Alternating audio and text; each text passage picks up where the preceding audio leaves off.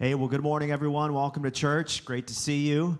Welcome to those of you joining us online. If this is one of your first times joining us, I just want to express a very special welcome to you. And if you'd like to learn more about who we are, you can certainly do that. And the way you do that is by taking one of those communication cards that you can find on the seat back in front of you. Complete that communication card, and I hope you have some free time afterwards. Come see me at the Welcome Center. We have a free gift for you just for joining us this morning. For those of you joining us online, you can go to our website at v l church dot com and click on the banner that says, "Are you new here?" Fill out that form. It'll come straight to me, and I'll connect with you sometime this week. But indeed, thank you for joining us uh, as well. I just have one reminder this morning. I mentioned it last week. We're having a youth group event tonight entitled Water Wars. Pastor Peter wanted me to remind each and all of you about this very important event. It really is an outreach event to invite kids that don't have a youth group here in our community. And so youth group will start at six p.m. and then Water Wars will occur right after youth group. And you might be asking yourself, what is Water Wars? Well, just imagine a bunch of water guns, water balloons, and all things water with no holds barred. Just be, just be glad they're not playing with fire, you know what I mean? So they're going to have a lot of fun. So encourage your youth to invite a friend tonight. It's going to be a great time and a lot of fun, and, uh, you know, it's going to be a really cool thing. And we also ask each and all of you to pray for God to use this event tonight so that people can uh, come to know Him that might not have a church home, might not have a youth group. And so uh, that's what Water Wars is all about uh, this evening. We hope that uh, our youth will come. That's all I have this morning in the way of updates and announcements. If uh, you've come to worship the Lord Jesus with your tithes and offerings, you know what to do and how to do it. You can give online, you can give via text, or you can give as you exit the sanctuary this morning. But indeed, thank you for worshiping the Lord with your tithes and offerings today. Can I ask you to stand this morning? And as you do so, let's bow for a word of prayer together. Let's pray. Father God, I'm reminded of what Jesus said to the Samaritan woman when He sat down with her at Jacob's well. Jesus said, "Whoever drinks the water I give will never thirst again, because it will become a spring of water welling up to eternal life." God, may that living water flow here in this room today. We ask for your Holy Spirit to fill this place. And may all in here be reminded that when we drink from your well, we never walk away thirsty, but always satisfied. And so we come to you now, Lord Jesus, asking for you to give us a fresh taste of how you always quench our thirst as we worship you now. It's in Jesus' name we pray. Amen. Amen. Let's worship this morning. Yeah, you can put your hands together. There's a fount I know where blessings overflow, where living water runs free from the mercy seat. There's a joy I know deep inside my bones, a never-ending well where I thirst no more. Rejoice, rejoice, my soul. Rejoice, rejoice, my soul. Sing and praise the Lord. Jesus came for me, set me on my feet, and now I'm singing. Praise the Lord. By the power of His name, I'm free and unashamed, so I keep singing. Praise the Lord. Hey. There's a love I know, wash me white as snow, healed this broken heart when He made me whole. There's no power in hell that could separate. I'm forever held by His amazing grace. Rejoice, rejoice, my soul. Oh, rejoice, rejoice, my soul. Sing and praise the Lord. Jesus came for me, set me on my feet, and now I'm singing. Hey. Praise the Lord. By the power of His name, I'm free and unashamed, so I keep singing. Oh, praise the Lord. Set me on my feet, and now I'm singing. Oh, praise the Lord. By the power of His name, I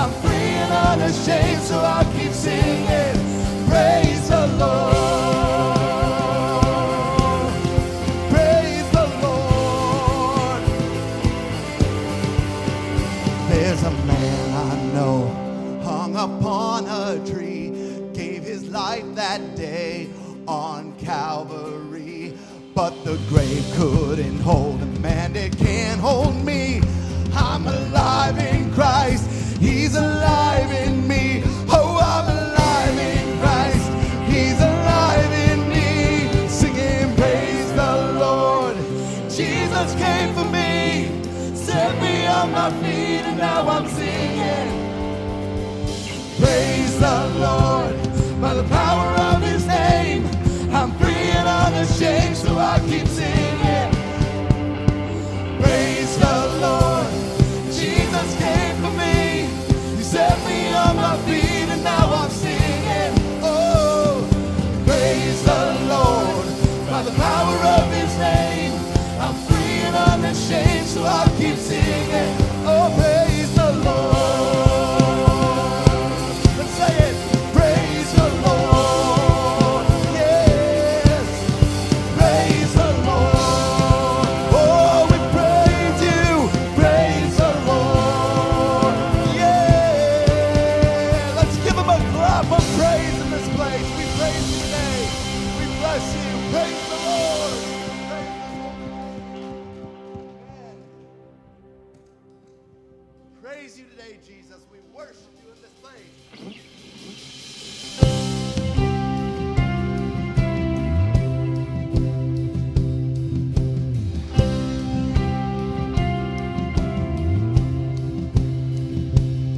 Sometimes I'm strong, sometimes I'm weak, sometimes I fall in my wandering, but through it all, there's just one thing more precious than the air I breathe.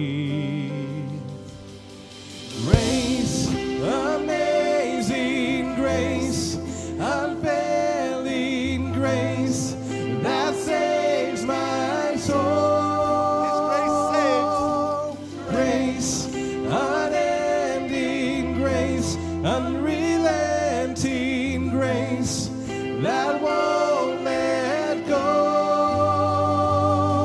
You took our sin, you took our stain, you took our guilt, now there is no shame. This our reward, eternal crown, the endless song, how sweet the sound. Grace, amazing grace, unfailing grace, that saves my soul. Grace, unending grace, unrelenting grace, that won't let go. Grace, greater than our past, deeper than our pain, stronger than our sin. Your love, forever it will last. Your blood will always save. Grace will always win. Grace, amazing grace, unfailing grace, that saves my soul. We bless you. Praise Him for His grace. Grace, unending grace, unrelenting grace, that won't let go. Grace, amazing grace, unfailing grace, that saves my soul. Grace, unending grace, unrelenting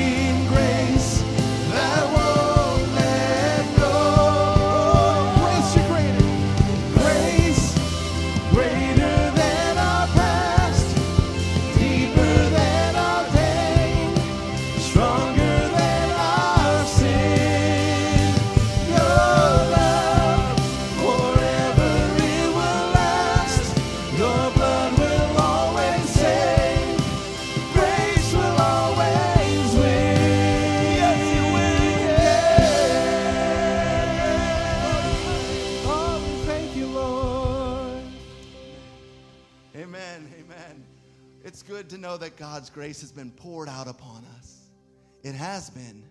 And we oftentimes say in its simplest form, it means grace is something we get that we don't deserve. And it's true. God's given us what we don't deserve. We deserve death. And in his mercy, he did not give us death. But in his grace, he gave us life by sending his son to die on a tree instead of us. That's the grace of God. Aren't you thankful this morning? We have eternal life because Jesus chose to come to this earth. And he chose to bear our sins. And he chose the cross. His grace is poured out. And it is an amazing grace. Oh, yes, it is. We have reason to praise this morning. And you know, Jesus is sitting at the right hand of the Father right now being glorified because of his work that he's done here for you and me. The psalmist says this, "It is good to give thanks to the Lord, to sing praises to your name, O Most High, to declare your steadfast love in the morning and your faithfulness by night, to the music of the lute and the harp and the melody of the lyre. For you, O Lord, have made me glad by your work," the work of his grace. "At your, the works of your hands, I sing for joy. How great are your works, O Lord.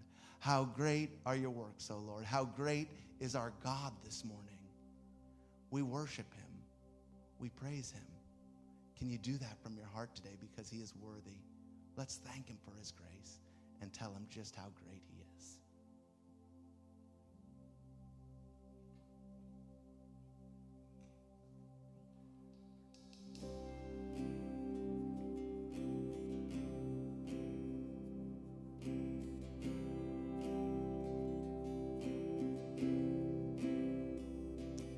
The splendor of the King, he's clothed in majesty.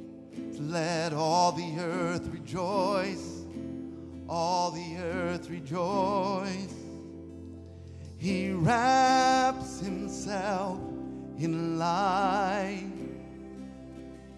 and darkness tries to hide.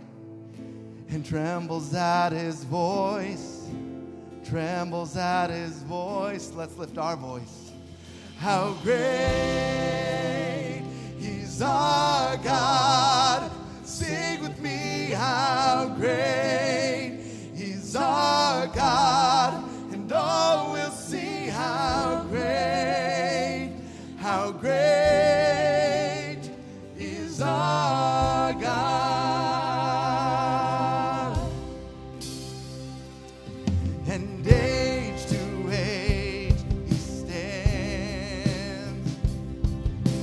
Time is in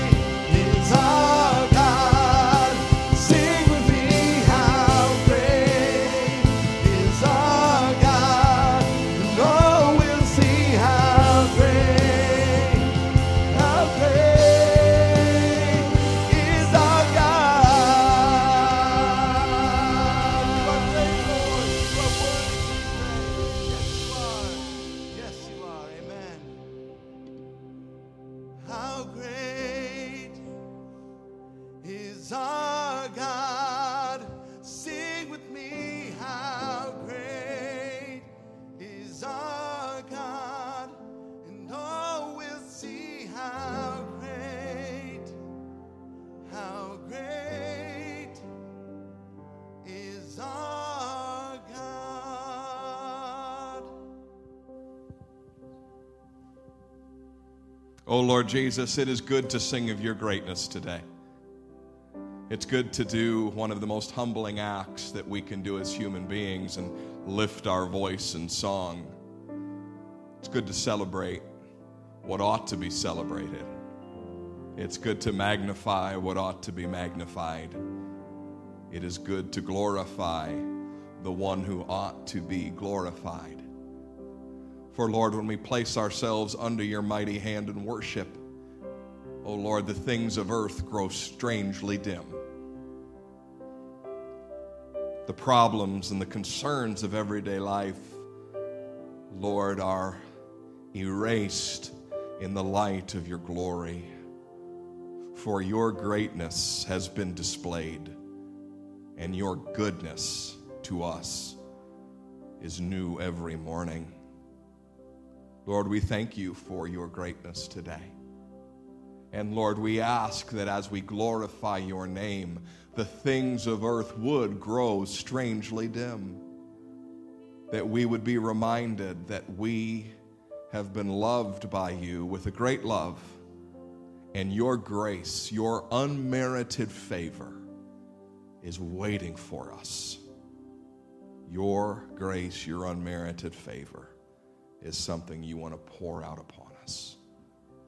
How great is our God, that in spite of all the things that we came to this place with today, he wants to pour out his grace and favor. Lord Jesus, we thank you for that. And we pray that all that we do and say in this place would bring glory and magnify the greatness of your name. In Jesus' name we pray.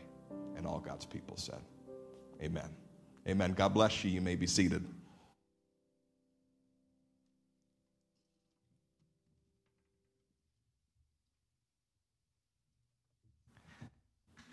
Well, if you are a young disciple and didn't catch some of the uh, communication on the way in the door this morning, you are welcome to be dismissed at this point. This is the wrap-up today for the fruit of the Spirit down the hall. And uh, it seems like everybody got the memo because no one is moving.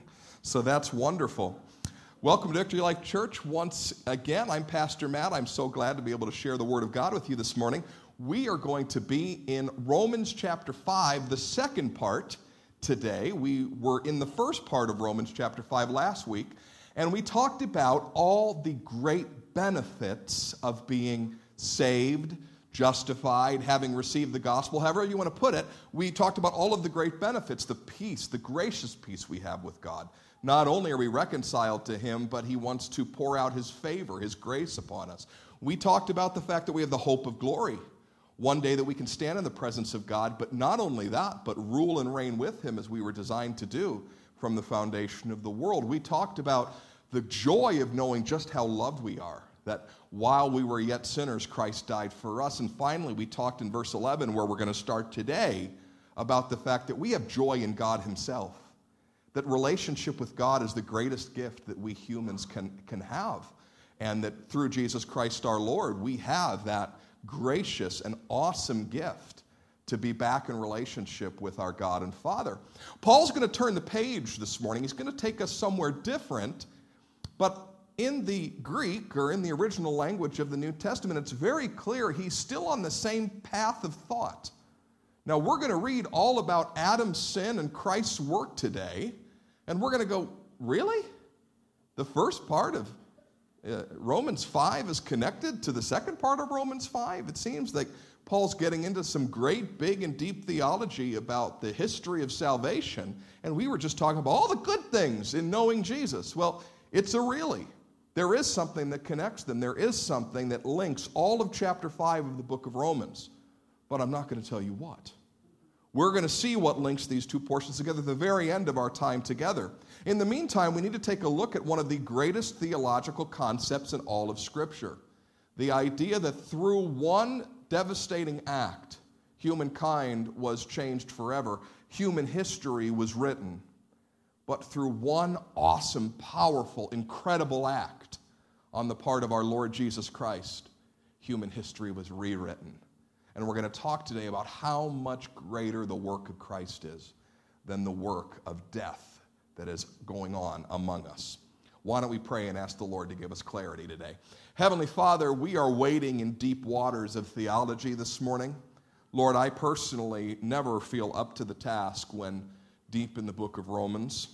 Lord, I pray that you'd give me clarity in the speaking and your people clarity in the hearing. Because, Lord, as we continue to hear your good, good news and what you, Lord Jesus, have done for us, it creates a path by which we can share with others what you have done for them. So, Lord, help us to dive into your word today with all types of excitement and anticipation that one day we'll be able to share with another what we hear today in church.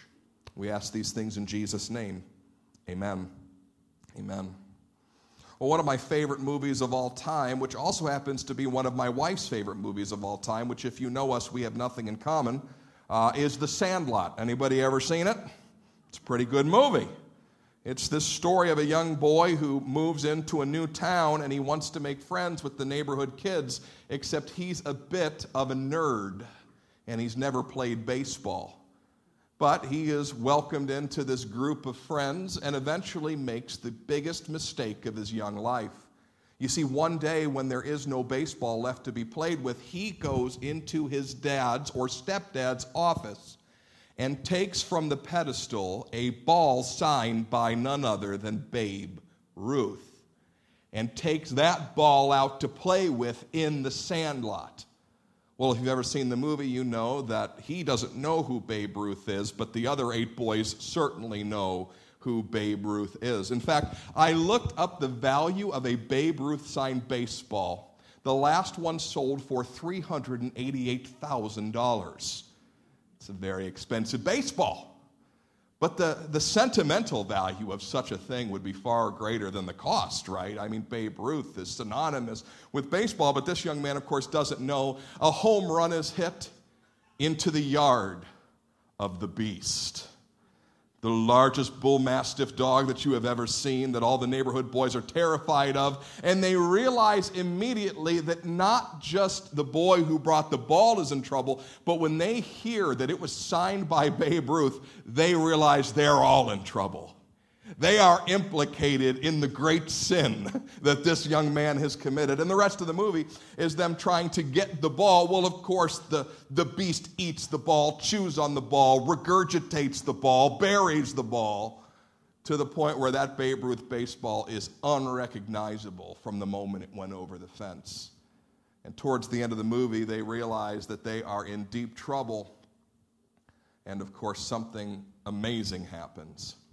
It just so happens that the owner of the beast has a Babe Ruth baseball in prime condition that he trades them for the one with bile all over it.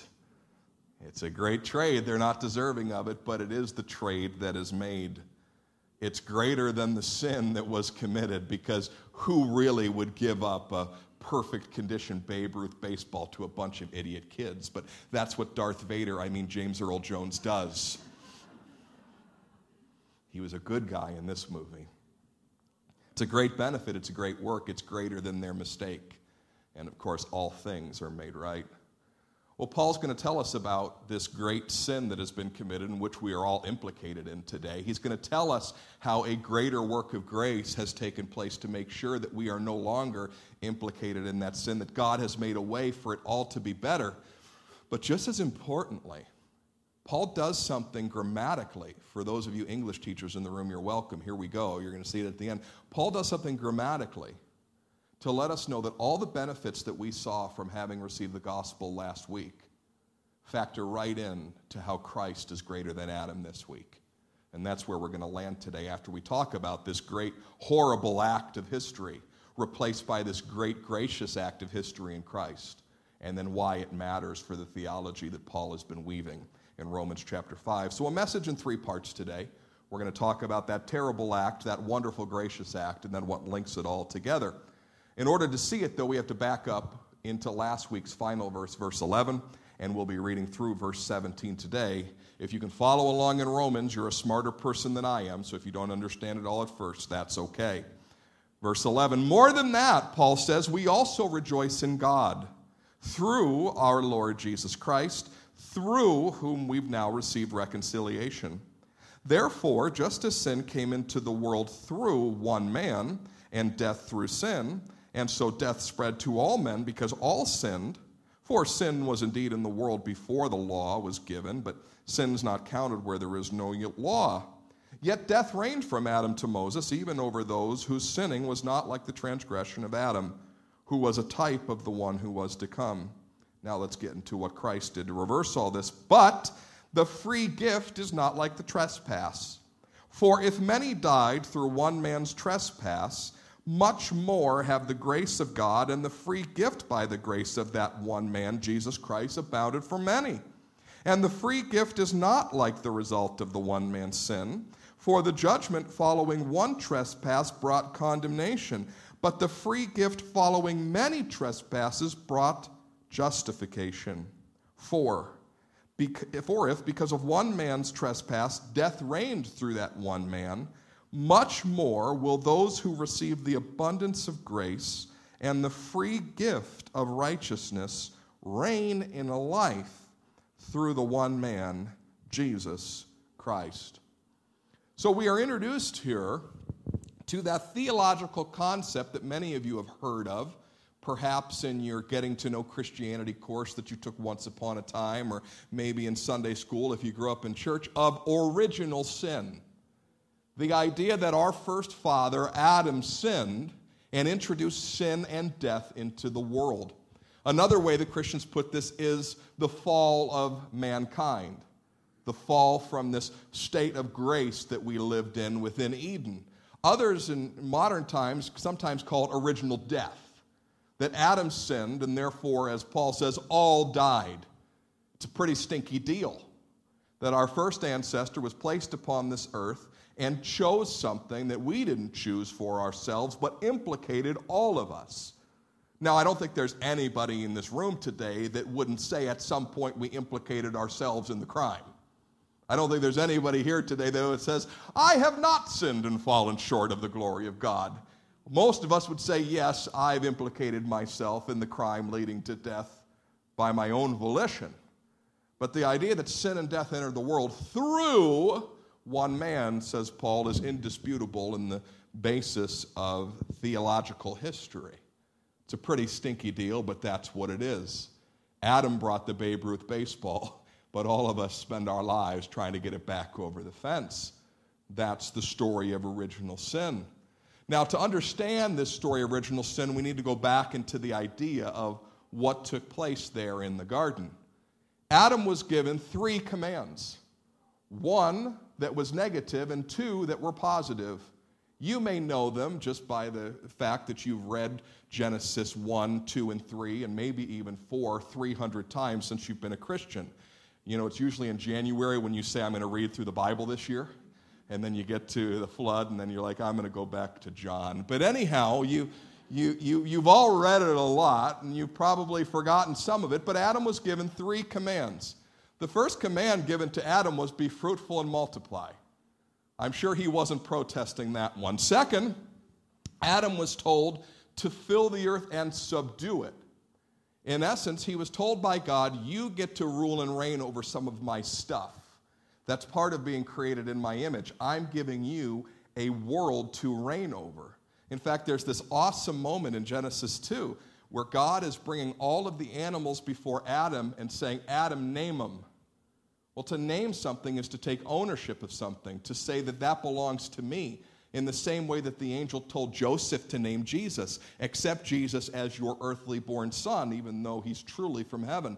That Adam names all the animals, you are taking ownership. So God's bringing the animals before Adam and saying, you have dominion over them. Partner with me in ruling the world, why don't you?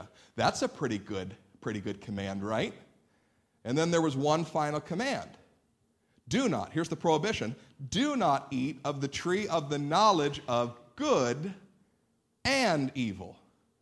Now, that's that's tripped me up for a long time. Why not just the tree of the knowledge of evil? Wasn't Adam inherently good? And the answer is no. Adam didn't know the good, nor did he know evil. What did Adam know? Adam knew God. Because the minute that Adam knows good, Adam will know that he will choose not to do it. And the minute that Adam knows evil, it's assured that Adam will choose to do it. See, there, there, there's not just a prohibition nature to unrighteousness. It's not just the things that we are doing that we're not supposed to do. It's also the things that we ought to be doing that we won't. Adam didn't know good.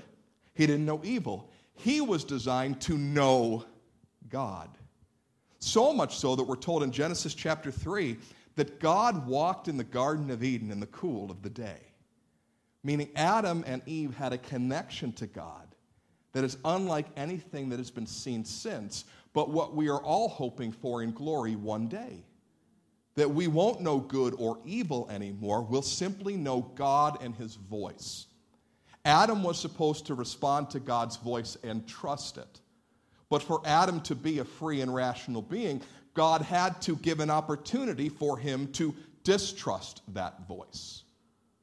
In essence, he didn't make Adam a robot, didn't make Adam an A I-driven thing. In fact, he gave Adam a choice. Trust my voice or distrust it. Take it or leave it. And we all know what Adam chose. I want to see what God's been holding out on me. I want to know what is good and what is evil. God warned him at the time that you do this, death will enter the world, and Adam did it all the same. Now, some of us have trouble with the idea that the wages of sin is death. Why would God create us if he knew death would be our heritage? My six-year-old asked me this question not four weeks ago. And you know what I told him? We'll talk about it later. Because that's a deep question. And we're going to have to talk about it later when I'm prepared after having preached it to you to talk to him about it. But really, it, it, it's quite simple. God chose to take a risk that many of you have already taken. For those of you who have been blessed enough to have children, you have taken a risk. Now, there is the possibility that children will be a source of great pride to you, a source of great joy to you, a sort, source of great reciprocal love to you, and a comfort in your old age. Don't we all hope our kids get rich and buy us a villa? But for many people on earth, that is not the experience that they have with children, is it? Their children end up not being a source of joy. They become a source of consternation and anxiety. Their children become a, a bane to their existence because they love those children so much, yet those children want nothing to do with them any longer. Or, worst case scenario, your child marries someone that hates you. These are real things. God took the same risk that human beings take when we have children. That for the joy set before us, the joy of having kids and the possibility of fruitful and beautiful and life-giving relationship, we will create, if you will. We will, we, we will partner with God in creation, as, as Eve once said, with the help of God I brought forth a man. We'll partner with God in the creative act, but But there's no guarantee. Isn't it interesting that God communicates himself to us as Father? He wants that loving relationship of joy and pride and mutual interest, but he will force none of us into it. You say, well, why does the wages of sin have to be death? Well, there must be a reckoning for sin. Not only because God can't dwell with sin, and we've established that. All of us have sinned and fall short of the glory of God. Sin and God can't coexist. They're oil and water. They cannot mesh. We know that from a theological standpoint. But sin left unreckoned runs rampant. If a child knows there will never be a comeuppance, will the child ever come around and start to do the good? Certainly not. They'll continue to run roughshod over their parents until their parents go bananas. Well, in the same way, death is the reckoning that each one of us needs to rein in our baser instincts. If there is no death and judgment, what is to ever make us say, I ought not do that, or I ought to actually engage in making something of my life? I am immortal like the elves, and therefore I can do whatever I want for as long as I want. We would become monsters due to sin. We wouldn't become wiser, we'd become baser, if you will. And as we saw in the story just before Noah, murder and the annihilation of the species was rampant to the point where God needed to start over. The wages of sin is death because God made a choice. But God made a choice before any of that. One that we're now going to talk about, the good news. One that, one that he planned when he planned you, and it was to send his son. For Revelation chapter thirteen eight and First Peter chapter one twenty tell us that Jesus Christ is the Lamb slain from the foundation of the world. Therefore, before God breathed his life into Adam's nostrils, God made a plan to redeem his wayward child. And that's what gets Paul so excited. Let's jump back in now to verse fifteen and see why the free gift is greater than the trespass, why what Jesus has done is greater than the death wrought by Adam. Verse fifteen, but the free gift is not like the trespass. For if many died through one man's trespass, much more have the grace of God and the free gift by that grace of that one man, Jesus Christ, abounded for many. Paul's saying it is a big deal that death entered the world. It was a bigger deal that Jesus entered the world.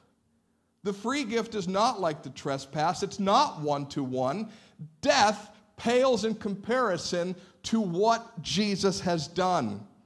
As one person put it, the ability of Adam to ruin pales in comparison of the power of Christ to save. That's what Paul's getting at. And through fifteen, sixteen, and seventeen, one of the rare places in the Bible, the person who put the numbers on the verses was right. He gets the three ideas that Paul is wanting to move forward to his reader to let us know just how great the work of Christ is. He says the gift isn't like the trespass. It's much more powerful. That's what Paul's getting at. So Paul here in verse fifteen says it's more powerful, and he uses lots of words that we would use to denote quantity. Much, many. Things that we would use to say it's greater in number than the number that is resultant in death. Now, for those of you who are looking at that and saying, well, if I were to, to, to think uh, about who will be saved and who will not be saved, I would think that just as Christ said there's a narrow path to heaven, that less people will be saved than will not be saved. Are you following me? I look at this thing and I go, I don't know about this. Christ said that the path was narrow. And so I don't know. Will, will there be more people saved? If all of, all of human history were laid out and every single person were put in a line, would there be more people that make heaven than or that won't make heaven? And by the wording that Paul uses, he kind of implies that there'll be more people going to heaven. But that just feels like a dissonant chord to most of us. You know, you know, dissonance, where, where, where, where two sounds on the piano don't go together, you know, because we, we have this idea that I don't know how all of salvation works all the time, but it seems to me that, that not as many people will respond to the gospel as don't respond to the gospel. But Paul seems to be implying that something greater has happened in Christ. So where most theologians land is that the greater that Paul is talking about, even though he's using quantitative terms, is in value. The value of Christ's work is greater. And perhaps the best way to try to explain this would be this. If I were to purchase for each one of you a beautiful dining room table, and I were to put them in the parking lot where your cars is today, and give each one of you a hammer on the way out and said, destroy the dining room table, none of you would have a problem doing it. You might all do it a little bit differently. Some of you might flip it over and start kicking the legs off. Some of you might just start pounding away. Some of you might just belly flop onto it and hope that it breaks in two like professional wrestling. I don't know how you would destroy the table, but each one of you would be capable of destroying the table. But if I then looked at you and said, now I'd like you to put the table back together and make it more beautiful than it was before, none of you would be able to do it. The work of Adam to ruin was powerful. It destroyed in many ways what is seemingly complete, completely destroyed. But the ability of Christ to go out into your parking spot, not just one parking spot, but all the parking spots, and go, whoa, what a mess. And to rebuild that table, to give it new life, put it back together in this miraculous fashion, is far greater than Adam's ability to ruin it. The power to remake it beautifully, like Christ has done, is not like the trespass. It's a far greater miracle. Now, I will say that that's the majority opinion. And I very rarely, when I stand before you in the pulpit, talk about the majority op- opinion about how to interpret Scripture and the minority opinion. I feel like that's maybe better for a classroom setting. But just for funsies today, I'll give you the minority opinion. There is a minority opinion that somehow in the grace of God, that there will be a greater number of people in heaven than aren't in heaven. And when Paul says it's quantitatively greater, he meant it. Now, I don't know exactly how that works, but that is the view of some theologians. One of them is a man named F F Bruce, and I just wanted to bring this to you this morning just so you know that, that not everybody in Christianity is a monolith. We can interpret things a little bit differently, and Bruce says Paul's using quantitative language, and I don't know how that works, but I believe that that dissonant chord will one day be resolved in a way that makes sense to all of us in eternity. Meaning Christ will resolve it. You don't need to. You just do what the Scripture tells you to do. So there is a minority opinion that maybe there will be more people in heaven, just like Paul seems to imply here, that what reigned in death, the much uh, death that Paul refers to, could also mean there's going to be much more life and much more redemption. Now, Bruce didn't come to that idea on his own, even though he was the number one leading Bible scholar of the twentieth century. Bruce had quoted somebody far earlier that thought there'd be more people in heaven than would be out of heaven. One of the greatest theologians of the church wrote this: the grace of God belongs to a greater number than the condemnation contracted by the first man. So Bruce wasn't the first one to say that it's possible somehow in God's divine economy that more people will save than will be lost. One of the greatest theologians of the church said, and I quote it again, the grace of God belongs to a greater number than the condemnation contracted by the first man. Wouldn't that be swell? Would anybody not go for that? Like, I'd go for that. You say, who was this heretic theologian who wrote that? His name was John Calvin. In fifteen forty, in his epistles, in his commentary to the epistles to the Romans and the Thessalonians, four years after he wrote the seminal theological work, The Institutes of the Christian Religion. So just because someone's of a minority opinion doesn't mean they're absolutely wrong, right? But wouldn't it be swell if somehow God resolves the chord that the much more that Paul talks about is truly a quantitative number? Now you see the reason that I brought this book this morning, because some of you are going to want to read it. Because when I came across that quote, I about fell out of my chair. That's one of the measures of how much more the work of Christ is. And I would probably side with the majority of the opinion that the work of Christ is amazing because he can put together the dining room table. That's where, that's, that's where I land. But I think it's possible that Christ can do far much more than we ever thought or imagined. So if I get to heaven and find out that I'm wrong, I'll be surprised and happy. Now, that's not the only greater than the work of Adam that Paul gets us to, because verse sixteen, he shows us another greater than in the work of Christ. Let's read verse sixteen. And the free gift is not like the result of the one man's sin. For the judgment following one trespass brought condemnation, but the free gift following many trespasses brought justification. So now we're talking about the weight of sin that Jesus overcame. Whether or not in verse fifteen we're talking quality or quantity, that's something that we can debate. But what we know here is that the weight of sin is huge, and Christ has been able to overcome that. Adam sinned once and introduced the idea of sin, and we have all added to it throughout the millennia of human history. But Jesus has responded to our sin in greater measure than anything Adam ever did. Perhaps the best way to try to understand this is that, that Adam turned on the garden hose of sin, and the trickle of water began to come out. And each one of us turned on our garden hoses and put it into the great pool of human history.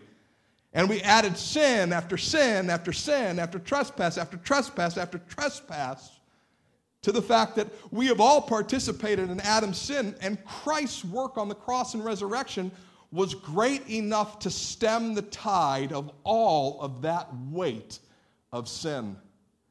I laughed a while back because a, a very famous group of worship writers wrote a song that talks about grace crashing over me like a wave. And I thought, that's the dumbest thing I've ever heard. Has anybody ever had a wave crash on them and thought that was a good experience? That's not a good experience at all. No one wants to be hit by a wave. And that, that, it tosses you. It, it discombobulates you. you. You wish the wave would have been held back. I mean, for heaven's sakes, we grew up in Northeast Ohio. There used to be a place called Geauga Lake. Anybody remember it? And what did you do at one o'clock at Geauga Lake? You went to the dressing rooms, you put on your swim trunks, and you went and stood in the wave. Does anybody remember this? Anybody? I need, okay, I need some, first service is testifying.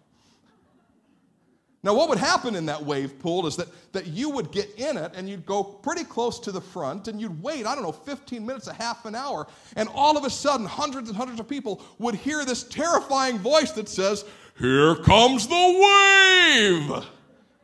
And this twenty-foot wave would come from, from out of nowhere and blast each one of us back fifty, sixty, seventy-five yards, and we'd tumble over, and we'd scrape our knees and our elbows and the side of our head on the bottom of that pool, and four hundred pound men would brush into us as we're doing this, and, and we would end up one hundred fifty feet back that way and go, oh, oh, ow, ow, ow, ow. And fifteen minutes later, we do it all over again because it was the wave, and that's just what you did. You know, that is the weight of human sin. Once you're caught in the wave, it's going to overcome you, overwhelm you, and blow you to bits. And Christ is the only one in history that can stand at the front of the wave pool and say, "Get behind me." The weight and wave of human sin will not overtake you. You're not going to get blasted by it, consumed by it. Adam might have turned the faucet on, and the weight of human sin over millennia might be huge enough to capture you all in its wake. But by my outstretched arms, it shall not touch you, because I can hold back the power of the wave. That's what Paul's getting at in verse sixteen. And if he's up in heaven today listening, I pray he approves of the analogy. Verse seventeen. One more greatness to the work of Christ that is greater than Adam.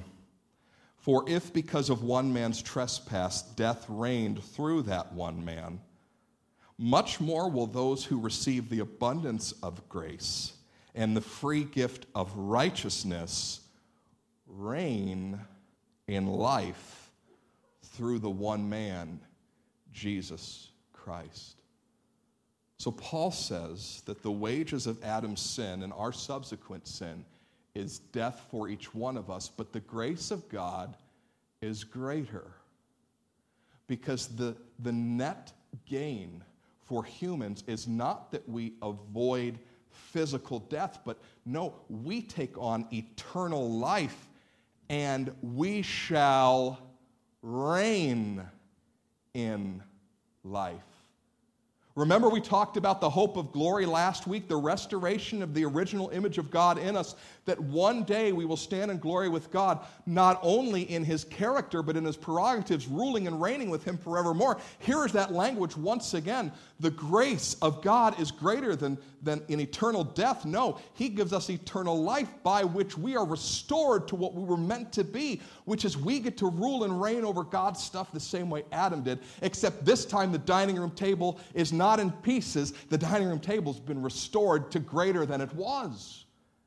How much more is the grace of God that even though we participated in smashing that dining room table, even though we added our garden hose to Adam, that somehow in the beauty and the grace and the favor, the unmerited favor, the thing we didn't deserve that A J talked about this morning, what we didn't deserve was to be restored to a place where not only does God say, all right, I'm okay with you. You can enjoy heaven. No, he says, I love you. You are the prize and pri- prize jewel of my creation, and I will restore you that you get to reign in life with me forever. That's what Paul's getting at. And of course, he lands there in verse twenty-one. If you want to skip down there, that's the end of this particular section.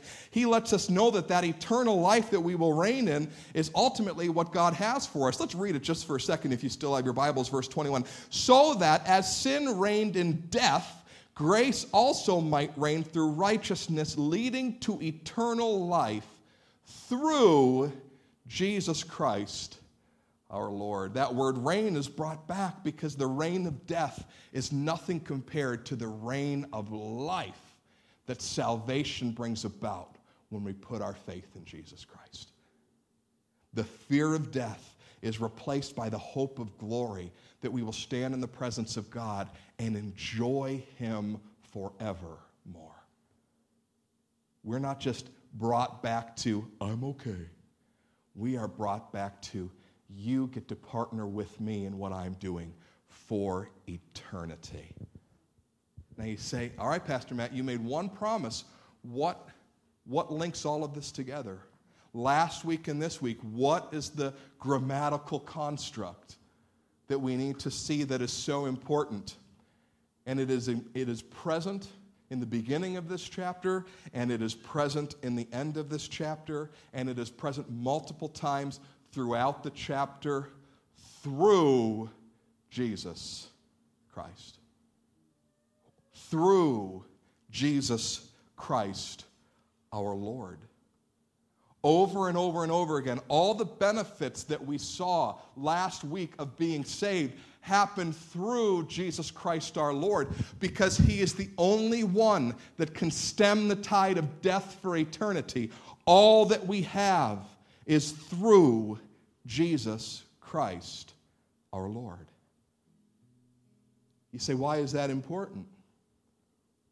Well, when I think about being right with God, and I think about having an eternal reward that God has in store for me, I need to know how to get there. I, I need to know by what agency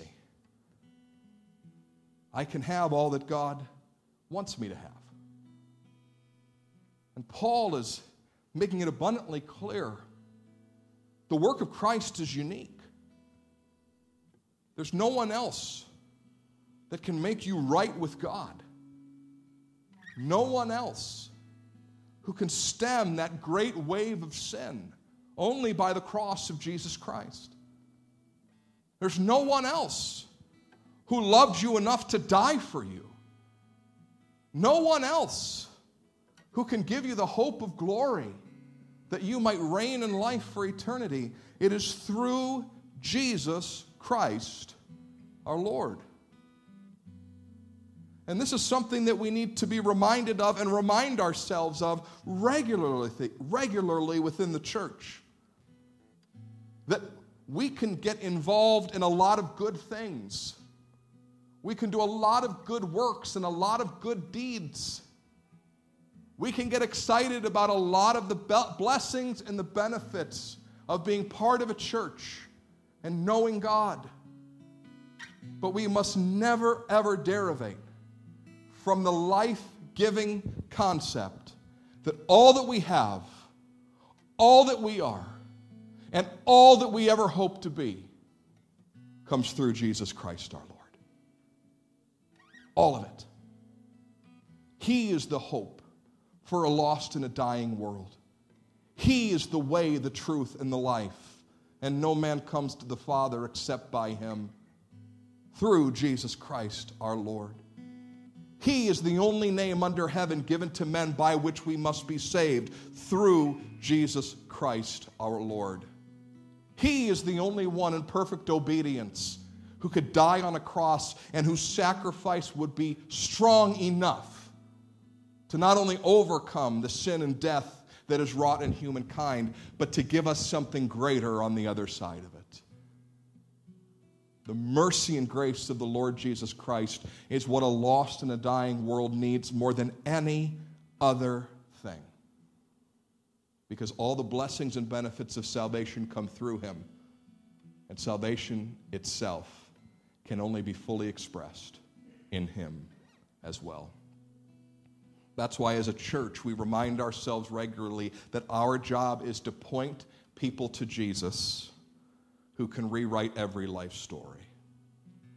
He's already rewritten it in eternity for those who will accept the gracious gift here on earth. Already rewritten it for those who love him and are called according to his good purpose. My friends, let us remind ourselves today just how great the work of Jesus is. And as we talked about last week, let us remember to speak it, to sing it, to praise him for it, so that it becomes so deeply ingrained in the fabric of our being that speaking of the one who has held back the tide of sin, giving us the chance to reign in eternal life, would be old habit because of how great the work of Christ is and how much we assent to that idea in our spirit, in our heart, with our mind, ultimately to be conveyed with all our strength. Would you bow your heads and pray with me?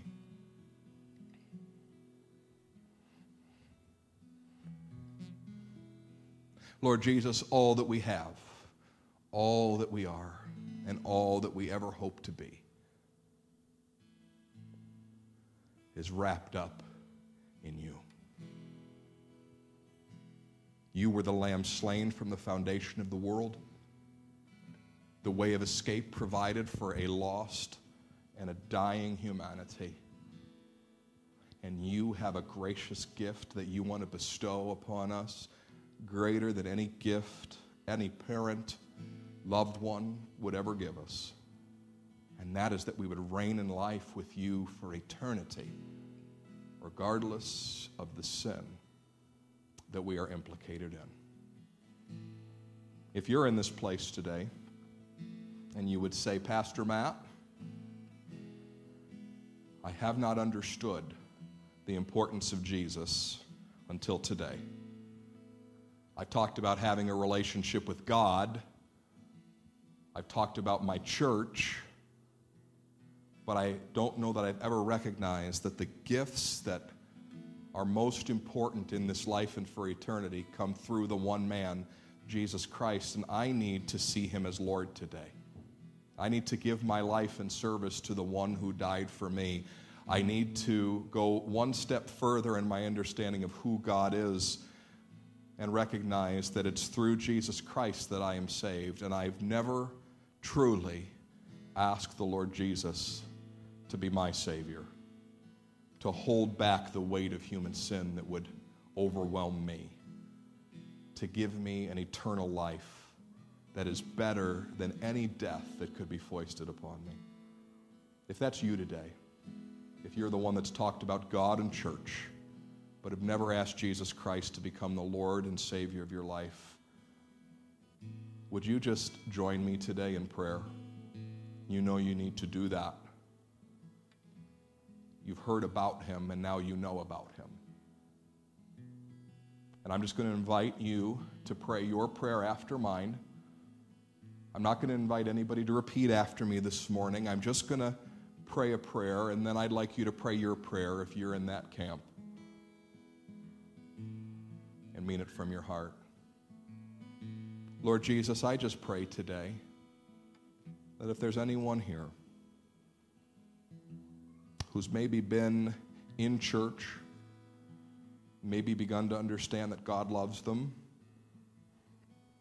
but has never asked you, Lord Jesus, to come into their life and be their Lord, that they would do that right now in this place. And if that's you, you just pray your prayer to him right now.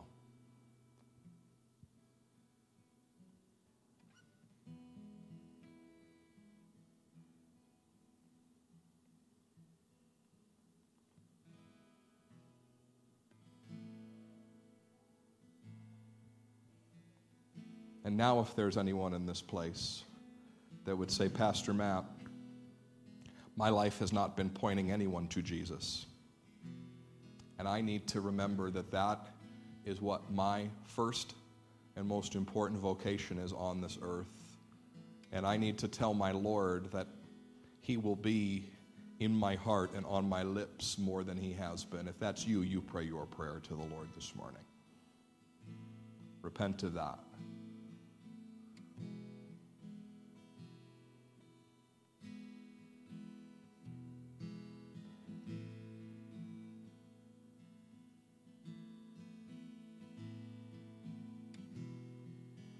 Now, I would ask you, if you have prayed and you are ready, would you join us in a song of benediction today?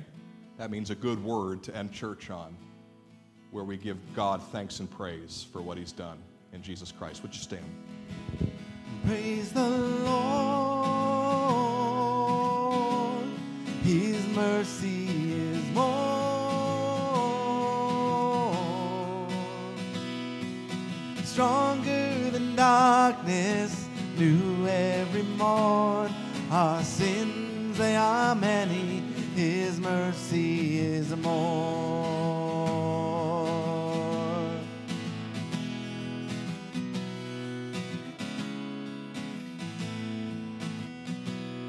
What love could remember no wrongs we have done, omniscient, all-knowing, he counts not their sum, thrown into the sea without bottom or shore. Our sins, they are many, his mercy is more. Praise the Lord. Praise the Lord, his mercy is more, stronger, stronger than darkness, new every morn. Our sins, they are many, his mercy is more. Let's sing that third verse.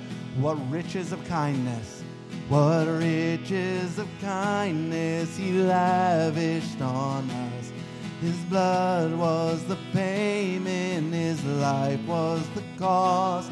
We stood neath the debt we could never afford. Our sins, they are many, his mercy is more. Praise the Lord, his mercy is more, stronger than darkness, new every morn. Our sins, they are many, his mercy is more. Praise the Lord, his mercy is more, stronger than darkness, new every morn. Our sins, they are many, his mercy is more. Lord Jesus, we thank you that through you we know everything we need to know, have everything we need to have, and look forward to everything that God has for us. We praise your name today. Amen. Amen. Well, we've been glad to spend this last hour and seven minutes with you this morning. One quick announcement before you leave the place today. If you are a gentleman and you came in today, you received a save the date for our twenty-second, fourth, fifth, twenty-ninth annual men's retreat. We would love for you to join us if you are a gentleman on this trip. It is one of the most fun weekends of the year. And if you have any questions about it, one of our elders, Bill Anderson, who has looked after this project for every year since the start of it, would love to talk to you. Bill, can you give everybody a wave? If you have questions about our men's retreat and a little bit more about it, we'd love for you to see Bill. God bless you.